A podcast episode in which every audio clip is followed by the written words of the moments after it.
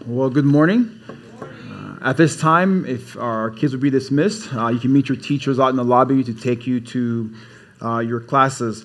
Uh, my name is Emmanuel, and I'm one of the elders and pastors here at Providence. Uh, I want to just remind us again uh, one of our goals for this three year is to continue being a church that worships and prays together. And so I want to remind us next Sunday from 5:30, 7:30, as Nicole mentioned, there'll be uh, two locations for our prayer and worship night. Uh, if you've not already signed up to join, uh, please email Katie or meet her in the uh, lobby at the welcome table. It's going to be a great time for us to gather, to seek the Lord's face, uh, to worship together and honor our God for what He is doing, what we hope He will do in our midst. Amen? So please join us for that. Uh, Nate and Stacy were a couple who moved to Mississippi in the late 1990s. Uh, they get there and they had struggles finding a place to stay. Uh, they had struggle finding uh, work. Uh, it was just a very, very tough time for them. Along with that, they also struggled with infertility. But they kept going. They kept pushing. They kept being determined, and eventually they found jobs. They found a place to stay. Uh, but infertility continued, and so they decided to adopt a little girl. Her name was Jayla, and she had some disabilities. And the sad part is their family members said, hey, hey, don't adopt her, go for someone else, go for, go for a healthier child, which broke their, broke their heart, but they refused and decided we're going to adopt this girl and love her as our own. A few months after the adoption was finalized, they discovered that they were pregnant. The sad thing happened during the pregnancy. Stacy ended up passing away, along with the baby. So here's Nate, a single parent, raising a young girl. He eventually found a second part time job to support he and his daughter. When she turned 12 one day after arriving home from work, she said, Daddy, on my 15th birthday, what are you going to get me? What are you going to give me? And being tired from work and getting ready for the next uh, work, Nate responded, Honey, that's too far away. We'll get there when we get there. Several years later, here's Jayla. She's now 14 years old, about a week from her 15th birthday. Nate's at work he received a call and saying, Your daughter fainted at school and is being rushed to the hospital. I'm going to stop there and come back to the story later on. We're in the second week of our seven week series on our core values. Uh, our core values are basically how we do what we do, how we fulfill our mission to live as fully loved and devoted followers of Christ and to love our neighbors to do the same. Our core values is also how we fulfill the three loves to love the Lord together, to love our family together, and to love our neighbors together. These are how we do what we do. As we're on this journey as a church, we've been here for 15 amazing, incredible years. As we continue forward, we want to recall, we want to remember our values. And some of these values are going to be transformed. They're not changing, they're still our values. They may be refined to prepare us for what lays ahead. That's the purpose of going through this series. Last week we covered relational weave. We talked about how God has put us together with people who are different from us. Think of a, a rug or, or, a mosaic uh, work, art, artwork. Different pieces of different colors, different shapes coming together to, to, to shape, to make a beautiful image. And the cool thing is, I want to say again, Providence, well, what was awesome is last week at the feast, you guys demonstrated this Amen. really well. As I walked around, people had their phones on using translating apps. People were laughing and talking. Really awesome. So I want to say, hey, Providence, great work on doing what God has called us to do. Today, we're looking at the next core value expensive love. Expensive love. And what do we mean by this is we follow the example of Jesus, who, although he was rich, made himself poor for our sake so that we through his poverty, might become rich. Real love, the love of Jesus, is an expensive love committed to the well being of others, no matter the cost. Expensive love means messy relationships and invading personal space with intentionality. What's expensive love? It's the picture of Christ on the cross. Picture of Christ on the cross. And there's no better story as I was thinking about this that reflects this kind of love.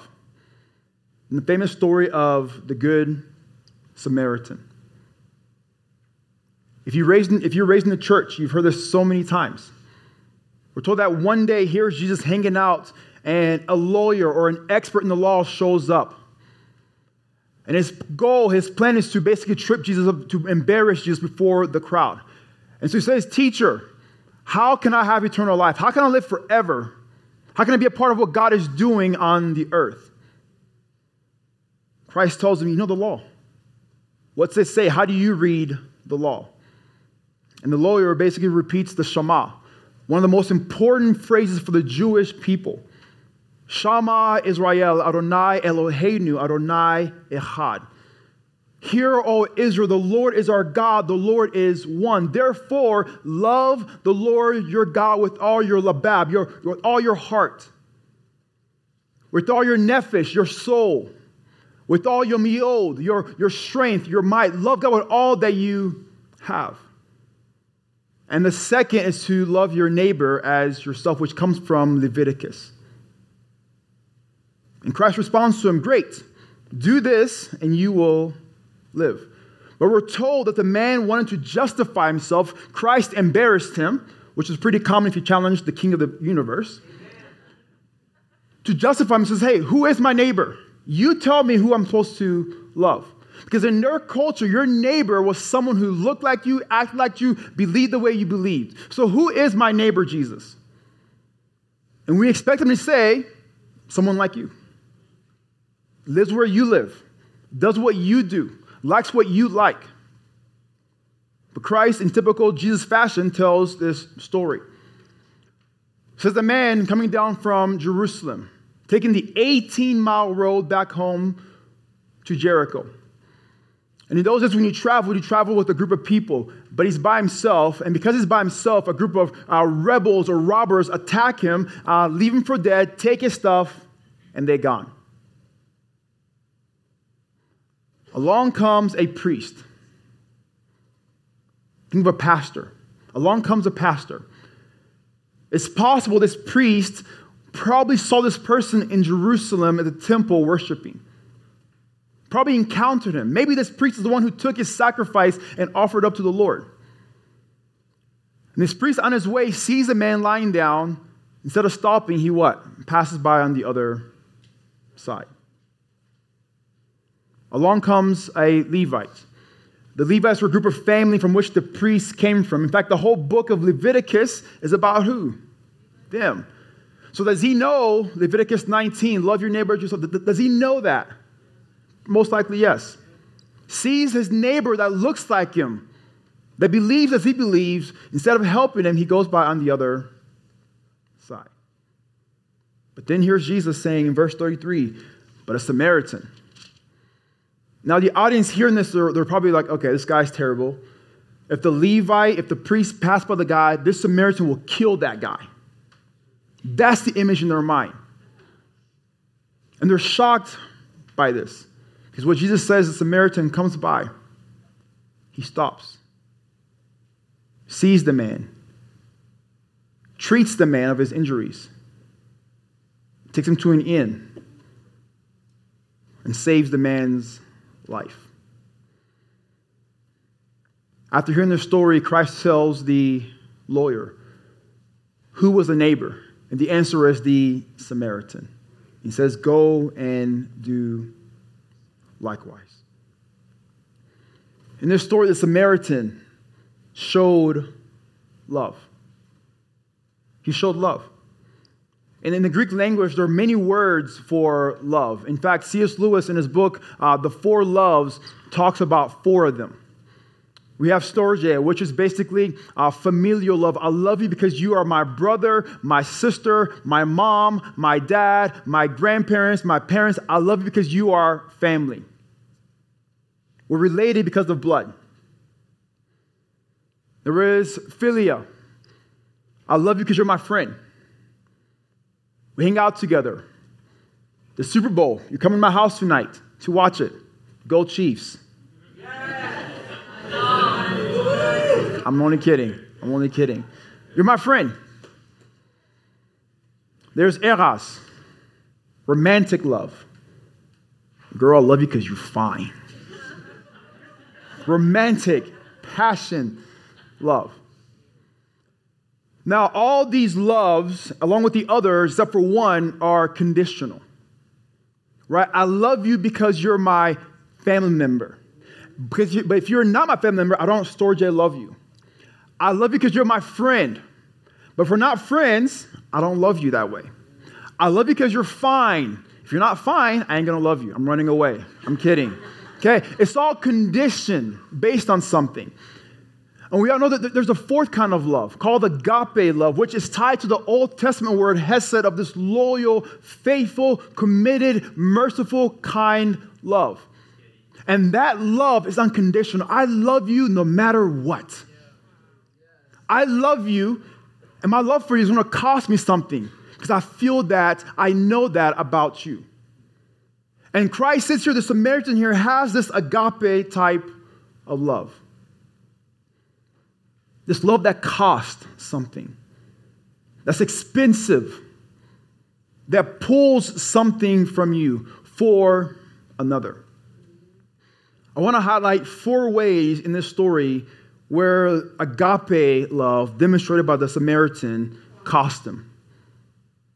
Four things that it cost this Samaritan. The first thing we see in verse 34 he went to the man.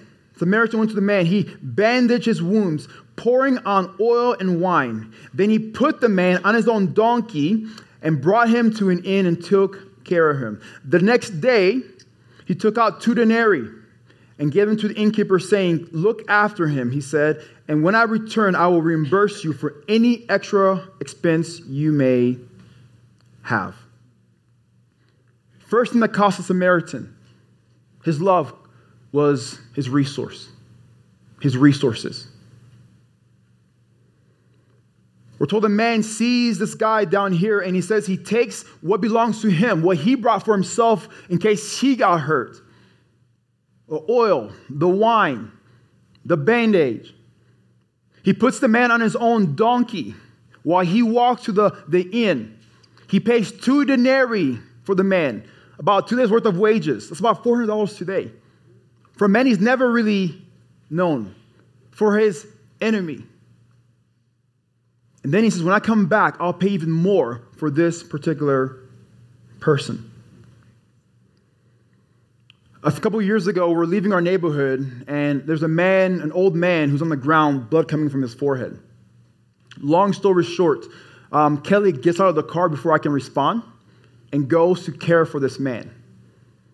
Helps the man up, puts the man in our car with our two kids in there, and blood is getting everywhere. Exactly. My car being blood, I gotta, I gotta figure, right? I'm, I'm, I'm frustrated about the blood. Took the man to, to his home, help him get it back to his house, and Kelly could tell I'm upset. She's like, E, why are you upset? All this blood here, blood there, I gotta fix this. She goes, honey, his life. And yet you're more concerned about blood in your car. That's old. It's hard to use what we have, what we worked hard for, for someone else. To give our resources to someone even if they're in need. But here's the thing when our resources, which are used uh, to help us in life as tools, when they become the source, because we don't give it away, there's a problem. When our resources become the source, there is an issue. Because we're making our resources the source of life. When in reality, there's only one who is life who gives us resources to benefit us and his kingdom in this world. So, can we see our resources, our money, our things as tools to be used for God's kingdom, for God's glory, and for the good of his world. What things do you own? What things are yours that you're holding and saying, This is the source of my life, when in reality, they're a resource to help other people, Amen. to advance God's kingdom in that manner. Part of our three year goal is to be one church with multiple expression. Expressions with an S. And here's the thing as a multicultural gathering, we have more resources than the other two expressions. What can we do to help our brothers and sisters who need it? What can we give? Is it our money, our cars, our spaces for the person who is our neighbor? Love not only cost the Good Samaritan his resources, it also cost him his time. Now, in this story, Christ does not tell us where the Samaritan is going. Maybe to Jerusalem to go worship, maybe back home, maybe on a business trip. We don't know where he's going, but what we do know, he sees a man on the ground. He puts his life on hold to give his time to someone who needed his time. He put his life on hold for someone else. He stopped, which took time. Got off his donkey, which took time. Went to go assess the person, which took time. Put bandage on the, on, the, on the person, which took time. Put the man on his own donkey and walked to the inn, which took time. He took care of the man in there, which took time. And he said, I'll come back later on, which will take more time from him. This is not time that he planned. He didn't say, hey, this, I'm going to be walking around, someone's going to get hurt. I'm, he didn't plan that. It was disrupted time. It's kind of like when you are going on a trip with your kids and you say, hey, let's use the bathroom. No, we ain't, we ain't got to go, mom and dad. We're good.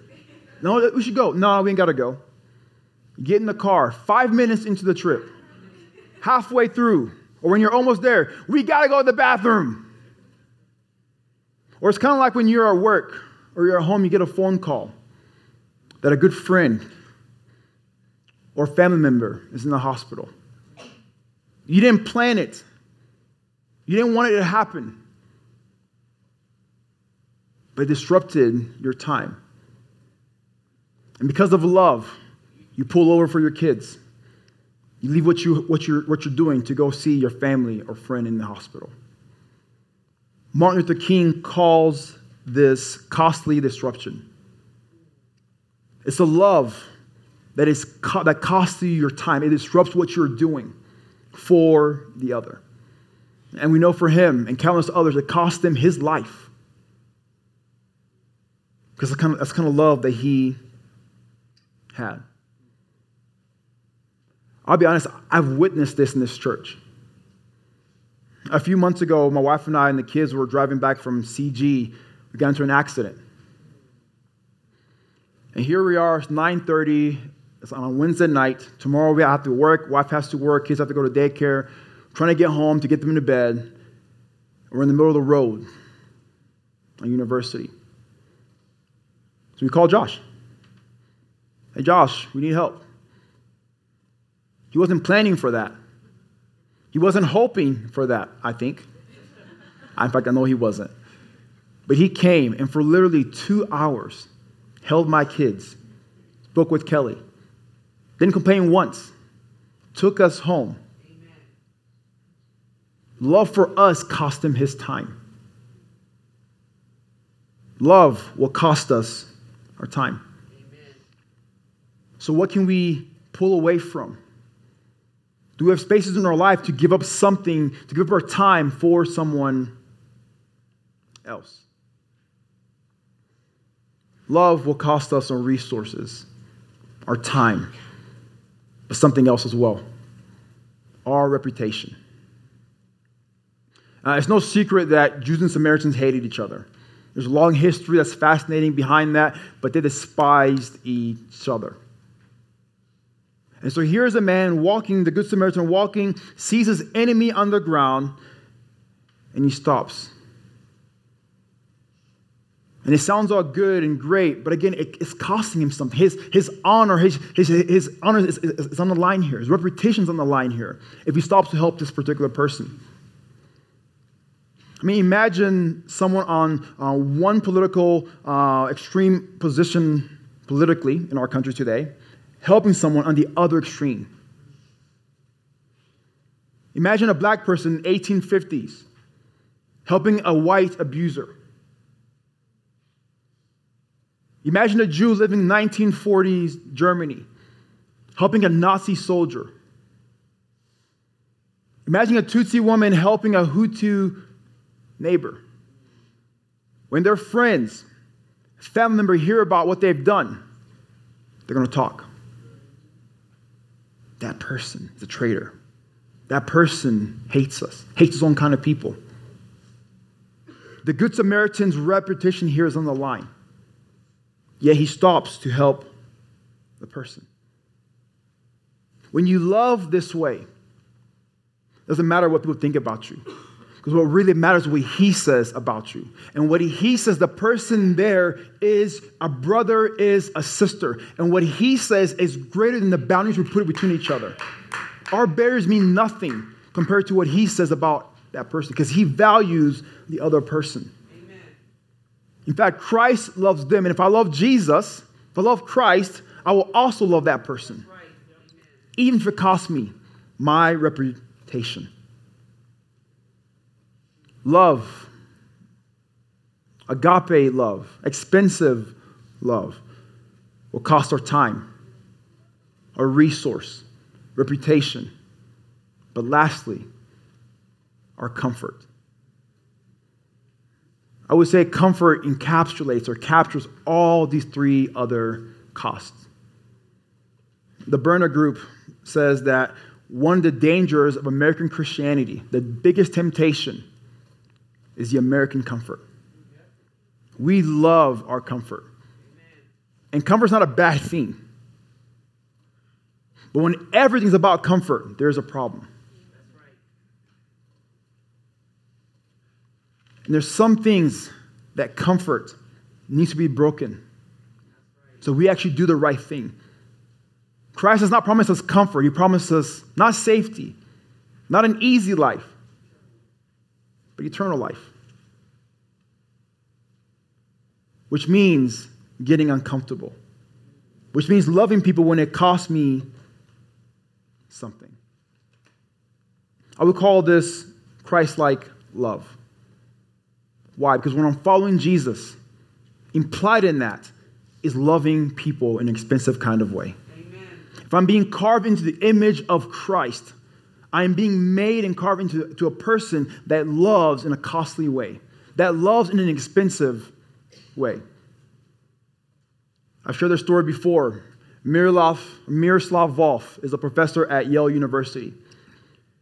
He has a story where he says, When I was getting his PhD under Jurgen Moltmann, I did a seminar on 1 Corinthians 13, the love chapter. After working through what the Greek and what the word love means, his supervisor, Moltmann, said, Hey, how can you, a creation, Croatian, love your enemy? the Serbians. When Volf was growing up, his father was a pastor. And there was a war happening between the Serbs, Serbians and the Croatian over independence. And Volf saw his father as a Baptist minister be abused and attacked by the Serbians. And so he hated them. And so here he is later on, talking about love, biblical love, agape love, expensive love. And the supervisor says, Can you love your Serbian enemy this way? Volf says, At that point, I realized if I cannot love my Serbian enemy, I cannot call myself a Christ follower. Amen. To follow Christ means to love in a costly manner that costs us our resources, our time, reputation, and our comfort. So here's Nate at the hospital, the waiting room. His little girl doesn't know what's going on, except for that she fainted. Doctors come out and basically tell him, Your daughter has a bad heart. She's going to die. He walks into the room and sees her, and she says, Daddy, have they told you that I'm going to die? With tears in his eyes, says, No, you're going to live. He sits with her, calls off for work the next couple of days, spending time with his daughter.